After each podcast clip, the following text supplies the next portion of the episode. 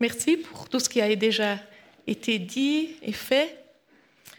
C'est vrai que c'est une assurance de se savoir aimer et c'est un besoin aussi fondamental de, se sentir aimé, d'être aimé de Dieu. C'est aussi important de s'aimer les uns les autres, de se sentir aimé là où on est. Et c'est avec cette certitude aussi qu'on peut avancer, je pense. Et ce matin, on va parler de la construction. On va continuer dans ce thème qu'on a commencé cet été. Construire par un engagement social et spirituel. Donc engagement veut quand même dire qu'on donne quelque chose de soi, qu'on fait un pas. Et je pense que c'est important qu'on soit bien assis aussi dans cet amour de Dieu, comme on l'a chanté ce matin euh, et comme on l'a entendu aussi dans, l'histoire. Euh, tu es précieux. Construire par un engagement social et spirituel, selon un texte qui qui à prime abord euh, me passionne. Vraiment, c'est un texte que j'aime beaucoup, mais il a été exigeant. Je dois vraiment vous dire, il m'a interrogé, il m'a beaucoup remise en question. Et j'espère que ce que je vous partagerai ce matin euh, soit aussi pour vous un élan pour vous remettre en route. Quand on pense construction, pour moi en tout cas, on construit selon un besoin on avait entendu Jean-Marc hein, quand on construit des ponts pour relier des rives ou pour relier des montagnes. On construit une maison parce qu'on n'a plus assez de place, quelque chose de plus grand. On peut construire des routes, on peut construire des étables pour que les animaux soient à l'aise, par exemple. Malheureusement, on n'a pas toujours construit selon les besoins, je pense. Et quand on voit certaines églises ou cathédrales, on se demande vraiment quel était le besoin. Je ne vais pas juger quelque chose, mais je pense quand même que parfois, on a construit pour montrer le pouvoir, pour euh, montrer la richesse, ou par un esprit de conquête ou de comparaison. Parfois même, on pense que c'est de la folie. Parfois, on construit aussi par peur, et parfois pour se protéger.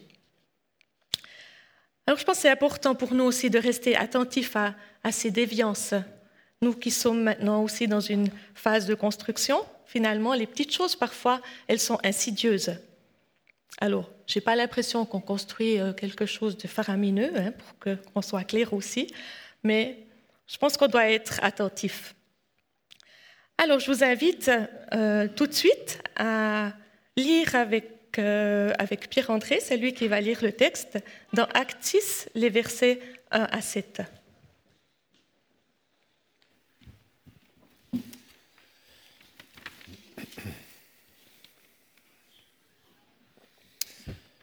À cette époque-là, alors que le nombre des disciples augmentait, les hellénistes murmurèrent contre les Hébreux parce que leurs veuves étaient négligées lors des distributions quotidiennes.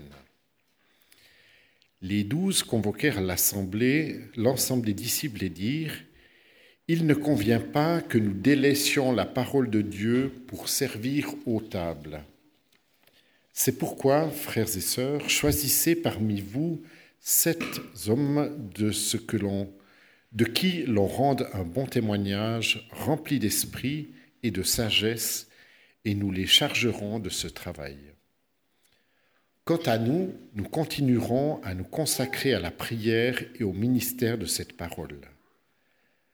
Cette proposition plut à toute l'assemblée. Ils choisirent Étienne, un homme plein de foi et d'Esprit Saint, Philippe, Procor, Nicanor, Timon, Parménas et Nicolas, un non-juif d'Antioche converti. Ils les présentèrent aux apôtres et ils posèrent les mains sur eux en priant. La parole de Dieu se propageait de plus en plus, le nombre des disciples augmentait beaucoup à Jérusalem et une grande foule de prêtres obéissait à la foi.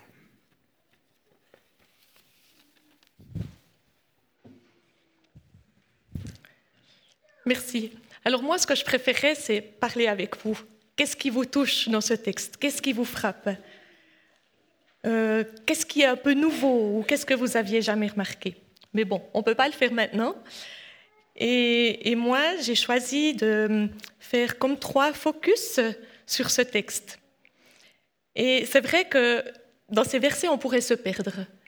Et je crois que Pierre-André peut presque dire que je me suis un peu perdue cette semaine dans ce texte. Parce qu'il y aurait tellement de choses à dire ou tellement de points euh, qu'on pourrait développer. Alors moi, j'en ai choisi trois. Euh, deux un peu plus courts et un plus long. D'abord les murmures et les tensions, et puis le service, la diaconie, on pourrait dire, et pour terminer, les veuves. Et les veuves, ça englobe bien sûr encore beaucoup d'autres mondes, on le verra après. Alors il y a quelques semaines, on a entendu la prédication de Naomi qui parlait de cette nouvelle église, euh, nouvelle communauté de croyants où tout se passait bien, on partageait, on priait, on chantait, et ça avait l'air quand même assez harmonieux.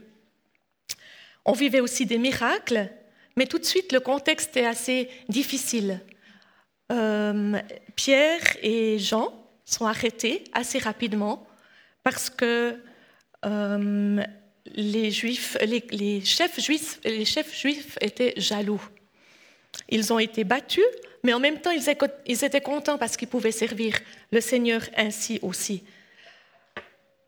Pourtant, cette Église, elle grandit, on l'a entendu. Les disciples augmentent. Et je trouve intéressant de voir que l'auteur, dans toute cette augmentation, cette Église qui grandit, il relate ce petit événement finalement, qui est aussi un, événement où, on reconnaît ces tensions internes, euh, dans toute cette, euh, pourrait presque dire, euphorie Et Luc trouve que c'est nécessaire, même que ça a l'air un peu aussi, euh, euh, voilà, un peu mineur comme, euh, comme tension. Hein. Alors ces murmures, justement. On est dans un contexte où il y a des juifs hellénistes, on l'a vu, et des hébreux. les hellénistes donc parlaient plutôt grec, ils avaient été dispersés un peu partout, ils étaient revenus à Jérusalem pour la Pentecôte, mais vivaient pas forcément là. Et il y avait les Hébreux qui vivaient là, donc les Juifs hébreux. Alors ces hellénistes, ils commencent à murmurer. Ils murmurent parce qu'ils prennent la défense de leurs veuves. On y reviendra plus tard à ces veuves. Et ce qui me paraît très intéressant, c'est comment les apôtres, donc ces apôtres qui avaient vécu avec Jésus, qui étaient présents, euh, réagissent face à cette situation. En fait, ils écoutent les plaintes, ils écoutent ces murmures. Ils n'ont pas dit c'est pas notre problème, nous on prêche, on prie, euh, vous vous débrouillez, ou encore euh, par exemple ces Grecs qui sont toujours en train de se plaindre. Non, ils s'inquiètent, ils vont au fond des choses avec eux. Ils ont compris que derrière ces murmures et derrière cette plainte, il y a un besoin. Et dans cette situation, le besoin, il est vital. C'est un besoin de nourriture ou un besoin de bien. Les veuves étaient délaissées. Le partage n'était pas équitable. Et les apôtres y reconnaissent cette injustice. Et puis ils convoquent les disciples, tous les disciples, pas seulement une partie, tous les disciples. Je trouve que c'est intéressant. Ils construisent pas ou ils ne décident pas tout seuls. Ils prennent les disciples avec eux. Alors qui étaient tous ces disciples? Ça, c'est un peu, pour moi en tout cas, une question. Mais on parle de tous les disciples qui s'ajoutaient donc.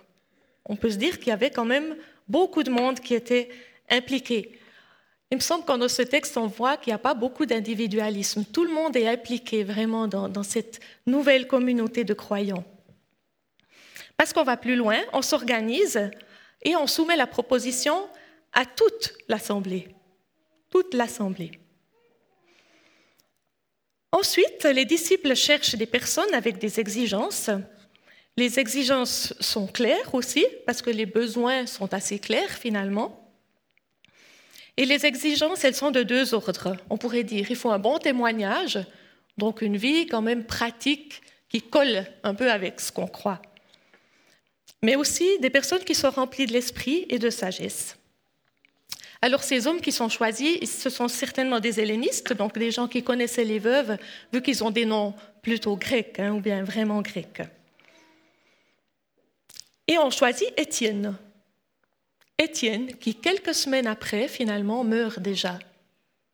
Je me disais, comme aujourd'hui, parfois on a des mystères hein, dans, nos choix euh, des gens qui meurent, qui sont engagés. Et là aussi, on avait choisi Étienne, mais finalement, il ne sera pas là très longtemps. Dans le verset 4 encore, on voit que les gens sont assez au clair, ou en tout cas les apôtres, connaissent très bien leur vocation, leur ministère, leur service. C'est prière et ministère de la parole. Littéralement, ça veut dire servir le logos. Et le logos, c'est le Christ. C'est la parole faite chair. Et on se souvient, on a chanté aussi ce matin cette lumière qui est amenée dans les ténèbres. Et là, vraiment, les, apôtres savent et veulent continuer à parler de ce Christ qu'ils ont suivi pendant trois ans, ce qu'il leur a amené, ce qu'il leur a apporté comme libération, euh, comment il les a servis. Enfin voilà, ils ont envie de continuer et ils savent aussi qu'ils doivent continuer euh, dans cette vocation. Alors cette manière de gérer un conflit me paraît vraiment intéressante. Elle est constructive aussi et chacun a sa place. Chacun se sent respecté, me semble-t-il, écouté. Et je crois que c'est une piste aussi à suivre dans, nos gestions de conflits, que ce soit ici ou à la maison ou dans nos lieux de travail, qu'on essaye vraiment d'impliquer les gens. Et même, j'ai trouvé intéressant que le texte même soit construit presque de cette manière. On a dans les versets 1 et 7 ceux qui entourent le texte euh, qui disent que les disciples augmentent. Donc il y a ce fait les disciples augmentent, mais on nomme déjà les veuves dans le premier, et dans le 7, on nomme euh, les prêtres. Je ne sais pas si à l'image, oui, ok, c'est bien. Euh, c'est peut-être un tout petit peu petit. Hein. À cette époque-là, alors le nombre des disciples augmentait, et en bas aussi, le nombre des disciples augmentait. Dans le verset 1, on a justement, comme j'ai dit, ces veuves qui étaient négligées. Entre-temps, on a pris soin des veuves. Et dans ce dernier verset, on trouve les prêtres qui obéissent. Une foule de prêtres obéissent à la foi. Est-ce qu'il y a eu un lien avec la gestion du conflit finalement? Je ne sais pas, c'est une question. Ensuite, on a les versets 2 et 6 dans lesquels les apôtres procèdent, agissent, prennent des, décisions et impliquent aussi les disciples. Et on s'approche du centre, les versets 3 et 5. On implique l'Assemblée, on fait le choix des membres de, ces sept. Donc tout le monde est, impliqué euh, et doit approuver aussi les décisions. Et finalement, au centre, on a le verset 4 qui dit que on continue d'annoncer la parole et on prie. Et je trouvais vraiment intéressant quand j'ai vu ça, euh, comme, il est construit ce, texte. Et on réalise bien que les apôtres, ils recherchent l'équilibre entre le service euh, de manière pratique et le service euh, dans les besoins spirituels. Et je crois que cet équilibre, nous aussi, on est appelés à le chercher. On doit trouver cet équilibre toujours entre ce qui est du pratique, s'aider les uns les autres, mais aussi s'encourager dans la foi, aussi dans les services de l'Église, d'avoir euh, voilà, des, services plus pratiques, faire des repas comme ici, hein, ou bien partager la nourriture, ou bien on ne sait pas à quoi on est appelé encore. Pour le moment, peut-être moins dans ce sens-là, mais il y a d'autres besoins pratiques. On l'a déjà vu euh, chez certaines personnes qui s'engagent aussi pour euh, un, troc d'habits ou de choses qu'on aurait en trop. Alors voilà, je crois qu'on est invité à chercher aussi cet équilibre ici, dans le service. Alors justement, le service, pourquoi servir? Pourquoi est-ce qu'on est tellement appelé à servir? Parce que dans le Nouveau Testament, on trouve ces termes qui sont autour du service, de la diaconie, on les trouve presque 100 fois. Donc c'est dire combien c'est un thème ou un terme aussi important. Par contre, il est peu présent dans l'Ancien Testament, parce que le service est plus lié encore euh, dans une sorte d'esclavage. Donc il est plus proche d'être esclave. Alors c'est plutôt négatif d'être euh, l'esclave de quelqu'un dans l'Ancien Testament. Et on peut être que serviteur dans ce sens euh, envers Dieu. Dans le peuple juif, on est serviteur de Dieu. mais moins au service les uns des autres. C'est d'ailleurs aussi le cas chez les Grecs. On n'aime pas tellement être au service les uns des autres. Mais dans la communauté des premiers croyants, tout change. C'est différent parce qu'on est à la suite du Christ. Et Christ, il est venu révolutionner le service, je pense, parce que lui-même est venu servir. Servir l'autre, c'est une nouveauté du Nouveau Testament. Je suis au milieu de vous comme celui qui sert. C'est répété six fois dans les évangiles. C'est ainsi que le Fils de l'homme est venu, non pour être servi, mais pour servir et donner sa vie en rançon pour plusieurs. On l'a beaucoup chanté ce matin. Euh, il est venu donner sa vie en rançon pour plusieurs. Pour nous.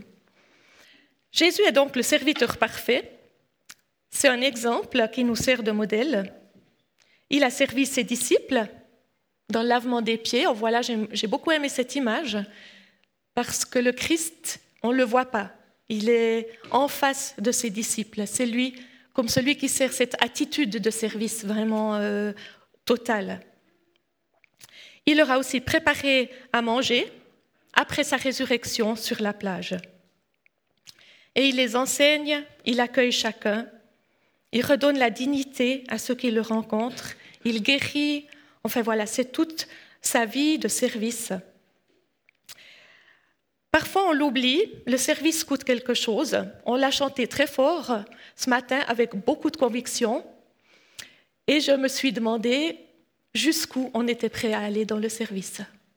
Vraiment, je trouve qu'on chante des choses vraiment très très fortes et quand parfois on voit combien on a de la peine à faire un petit service pour l'autre, euh, c'est vrai que ça, ça me touche et euh, ça me fait même beaucoup d'émotions. Euh, parce que je pense qu'on n'est pas toujours conscient de ce qu'on chante. Je pensais bien de le redire, mais parfois aussi peut-être un peu plus consciemment. Parce que quand je préparais ça aussi, je me disais, mais servir l'autre, ça coûte du temps, ça coûte peut-être de l'argent, parce qu'on va partager nos, biens. On, sait tous qu'on est extrêmement riche par rapport à d'autres gens sur la planète. Voilà, moi je me pose cette question jusqu'où je suis prête à aller.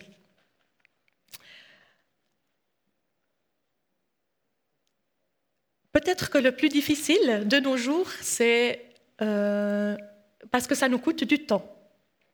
Ça a l'air de rien, mais je pense que le temps est quelque chose qui est difficile à gérer dans notre société. Et voilà, on est tous en route, hein, c'est sûr, mais là, je pense qu'on a peut-être, en tout cas moi, j'ai aussi un effort à faire. Et ça coûte aussi de notre confort, le service, ou de nos habitudes, ou simplement de ma petite tranquillité. Alors, on ne peut pas tout donner, on doit s'aimer soi-même aussi, on l'a entendu ce matin, mais je pense quand même que, voilà, on est appelé à servir. Alors j'aimerais aborder encore le troisième focus, les veuves et les veufs. J'aimerais inclure tout le monde. C'est vrai que je pense dans la Bible, les veuves avaient vraiment un, euh, comment dire, un statut difficile, mais je sais qu'aujourd'hui aussi, il y a une sorte de veuvage par exemple parmi les gens divorcés, mais aussi il y a des hommes qui ont des situations difficiles. Donc voilà, l'image, c'est celle que j'avais, je l'aime bien, mais j'aimerais inclure aussi tout le monde. Et on pense souvent que la situation des veuves s'est beaucoup améliorée. Je pense qu'il y a, il y a quand même, c'est mieux que, dans le temps, c'est sûr, mais c'est un statut qui reste difficile avec euh, parfois des grandes souffrances. Et ce matin, j'avais envie aussi d'avoir une pensée particulière pour les veuves parmi nous, ou peut-être aussi les veuves dans le sens élargi, parce que parfois euh, on vous oublie ou voilà, on vous demande peut-être pas comment vous allez, on ne prend pas soin assez de vous. J'ai lu un témoignage sur Internet, un peu, euh, un peu par hasard, parce que je regardais sur les veuves, parce que j'avais vraiment l'impression aussi que ce matin, je vais parler de ces veuves. C'est un thème qui m'est venu tout le temps quand je, quand je priais et réfléchissais à cette prédication. Alors je suis un peu allée voir sur Internet et j'ai trouvé ce témoignage, je ne vais pas vous le lire en entier, mais quelques phrases qui, qui sont, je trouve, touchantes. Après le décès de mon mari, ma vie a été bouleversée. Mon emploi du temps, mes finances et même le contenu de mon réfrigérateur et le regard de mes enfants ont changé. Les mots solitude, solitaire sont insuffisants pour décrire ce que je vivais. Et plus loin, les veuves perdent toutes, presque toutes leurs amis. Elles ont des problèmes de santé, de dépression, de difficultés financières parfois. Les veuves passent du premier rang au dernier rang dans l'Église, puis la quittent. Elles passent d'un service dans l'Église à la solitude et aux larmes secrètes.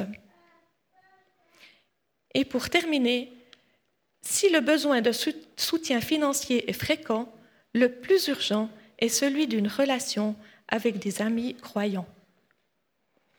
Oui, je trouvais touchant, et c'est vrai que dans mon entourage, j'ai aussi des amis euh, qui sont veuves, et hum, voilà, je trouve que c'est ça nous remet aussi euh, en question par rapport à, comment on, accueille et comment ce qu'on accompagne les veuves dans nos églises.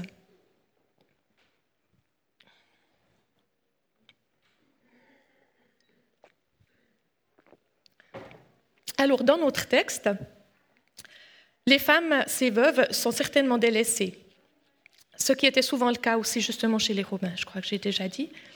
Alors là, elles sont une minorité, mais cette minorité, elle est prise en compte.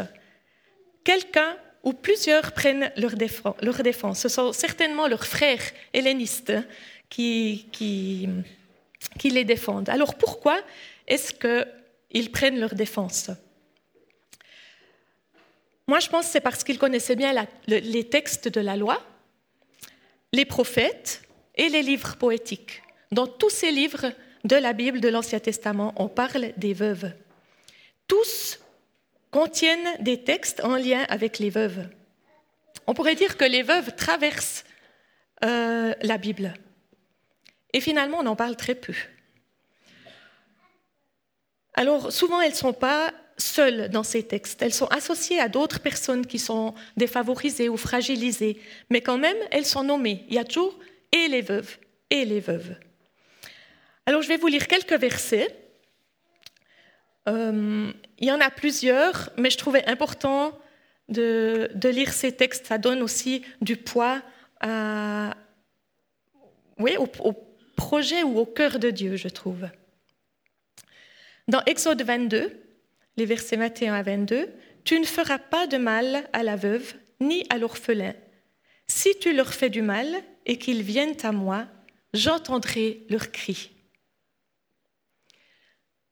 Dans Deutéronome, c'est Dieu qui, fait droit à la veuve, qui, qui le dit lui-même. Chapitre 10, 17 à 18. L'Éternel, votre Dieu, est le Dieu des dieux, Dieu grand, fort et redoutable, Seigneur des seigneurs. Vraiment, il est en dessus de tout. Hein. Il ne fait pas de favoritisme. Il n'accepte pas de pot de vin. C'est un Dieu juste. Et dans la même phrase, il dit, il fait droit à l'orphelin et à la veuve, il aime l'étranger et lui donne de la nourriture et des vêtements. Vous aimerez l'étranger, car vous avez été vous-même étranger. Puis dans les psaumes, David redit, aussi cet euh, amour de Dieu pour euh, le Père des orphelins, le défenseur des veuves, c'est Dieu dans sa sainte demeure. L'Éternel protège les étrangers, il soutient l'orphelin et la veuve, mais il fait dévier la voix des méchants.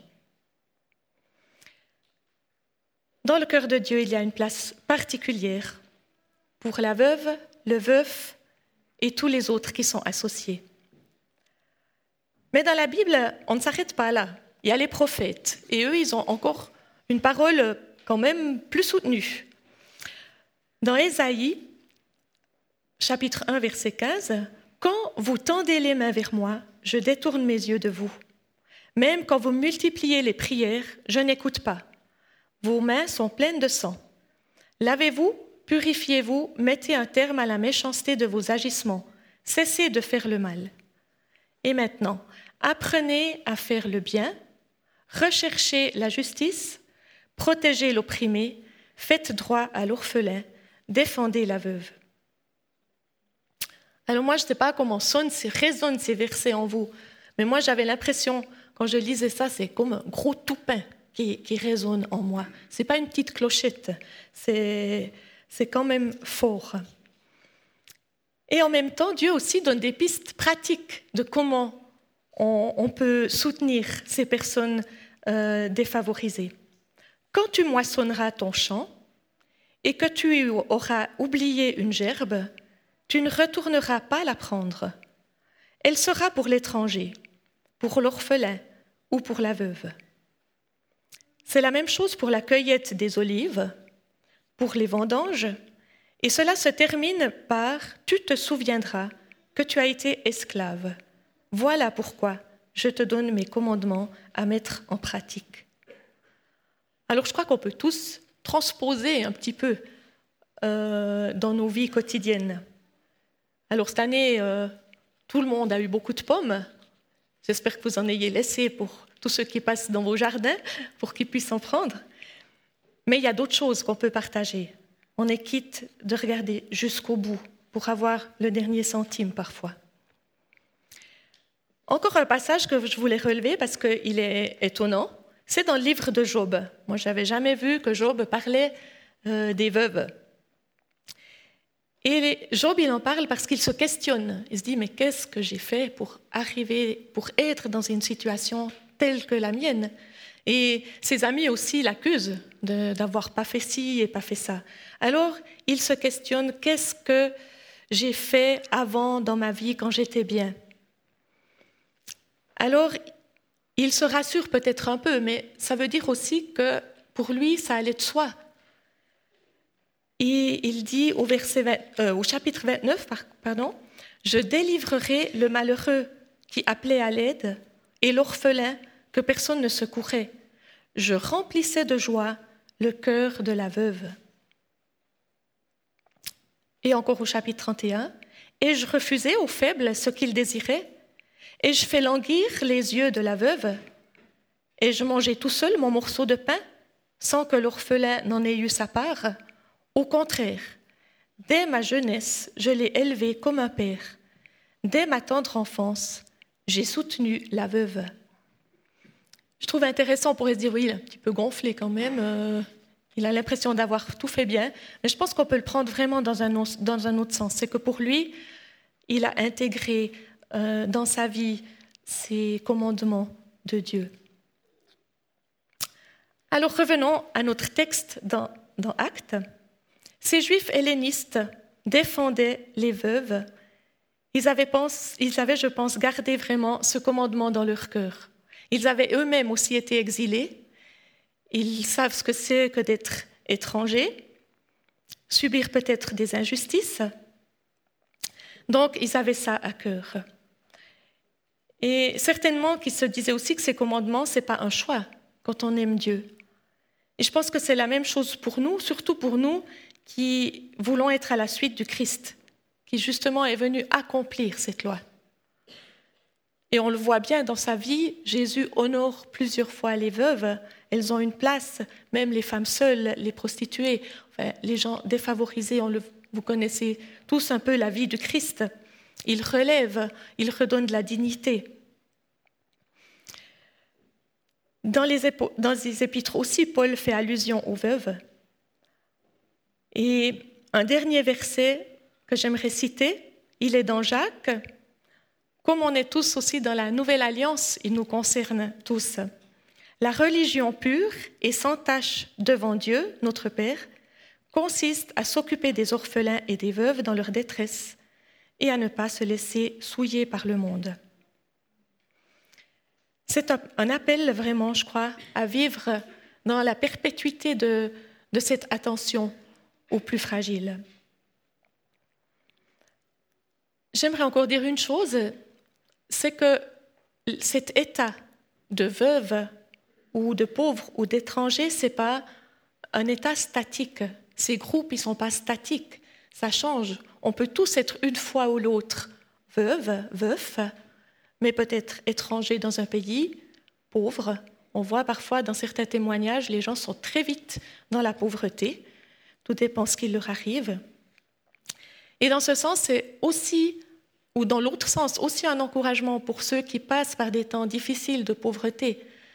C'est pas statique, ça devrait changer, d'autant plus que dans la famille des croyants, il devrait y avoir une autre dynamique. Et c'est là, je crois, que notre appel devient vraiment réel. Les personnes plus fragiles doivent pouvoir exprimer leurs besoins, être défendues, comme on l'a lu pour, pour, les veuves qui sont défendues par leurs frères.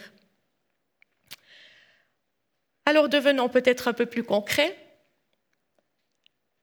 Qui sont les veuves, les orphelins, les pauvres ou les étrangers parmi nous aujourd'hui? Alors je pense qu'on peut le dire, c'est ces groupes de personnes, ça n'a pas tellement changé finalement. C'est quand même des, groupes souvent défavorisés. Alors il y en a encore d'autres, et ça s'est élargi parce que dans la société, il y a d'autres formes de pauvreté actuellement. Ça, c'était plus au temps de la Bible, mais maintenant, en tout cas, les orphelins, les veuves, les étrangers, les pauvres, les chômeurs, euh, toutes ces personnes restent fragilisées. Qu'est-ce que ça signifie pour nous? C'est que je pense qu'on a tous une sensibilité différente. C'est clair, on ne peut pas tous s'occuper tous de tout le monde. Et moi, je me, réjouis de ce que, ici dans l'Église aussi, un bon nombre de personnes sont concrètement engagées dans, par exemple, l'accueil des personnes qui viennent d'ailleurs, pour les personnes plus vulnérables, les orphelins. On pense aux petites familles, à la famille Beugly, des gens qui, depuis des années, accueillent les nouveaux orphelins de notre société. Il y a ceux qui s'engagent, comme je l'ai dit, pour les étrangers, les réfugiés, qui accueillent ici, dans leur maison, qui donnent leur temps. Il y a ceux qui visitent les veufs, les veuves, les personnes plus fragiles, d'autres groupes de personnes. À chacun de savoir ce matin aussi où il peut encore s'engager, ou si ce qu'il fait c'est déjà pas mal, mais je crois que c'est toujours bien de se re-questionner. Dans notre travail ou à l'école, là où on est, y a-t-il des personnes à défendre?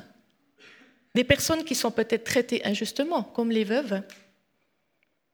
Dans notre engagement social, politique, il y a aussi des gens qui font de la politique. Est-ce qu'il y a des gens qui devraient retrouver leur dignité dans notre société?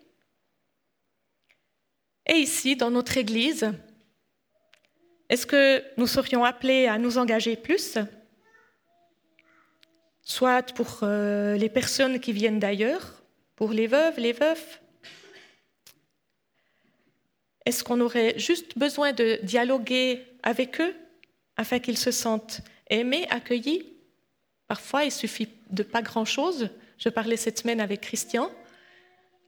C'est vrai que dans les rencontres arabophones, il suffirait parfois d'être là, de, parler un peu avec les gens. Alors personnellement, je me sens bien petite face à tout ce que je vous dis ce matin. Je vois aussi que j'ai parfois de la peine dans mon métier, dans, les soins, à accueillir l'autre quand il est quand il est plutôt marginal ou quand c'est une veuve qui se plaint tout le temps. Voilà, ça demande un effort de vouloir accueillir, servir. Mais tout ça, on est encouragé à le faire comme Dieu le disait au peuple d'Israël, et on l'a chanté ce matin, parce qu'on a été nous-mêmes libérés, on a été accueillis. Dieu nous accueille, Dieu nous libère, Dieu nous sauve. Et peut-être que parfois nous aurions quelque chose à réaliser de nouveau dans, tout ce que nous avons reçu. Il nous libère du péché, de l'emprise de la mort, de nos emprisonnements. Et si on réalise vraiment ce qu'il a fait pour nous, je crois que ça nous aide aussi à, accueillir. Alors, pour conclure, dans la construction de l'Église, l'Église avec un grand E, mais aussi ici, l'Église locale, on prend tout le monde avec. Cela nous a été rappelé dans, ce récit. Chacun doit ressentir qu'il appartient au groupe.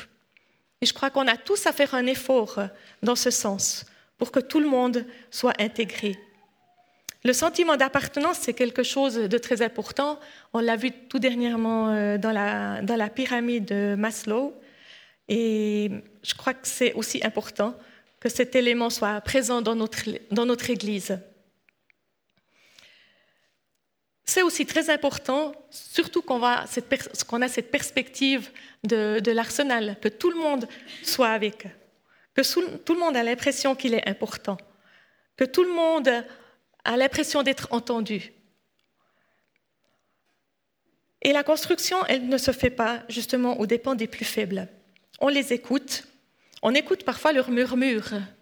C'est pas tout évident, mais derrière le murmure, il y a souvent un besoin, soit matériel ou spirituel. Et n'oublions pas que la construction se fait dans un esprit de service.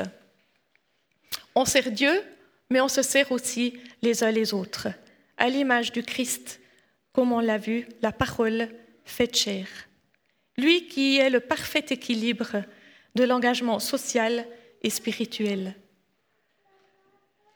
Que le Seigneur nous inspire, nous accorde aussi compassion, force, courage pour qu'on puisse un tout petit peu parfois sortir de notre zone de confort, pour aller à la rencontre des, plus faibles.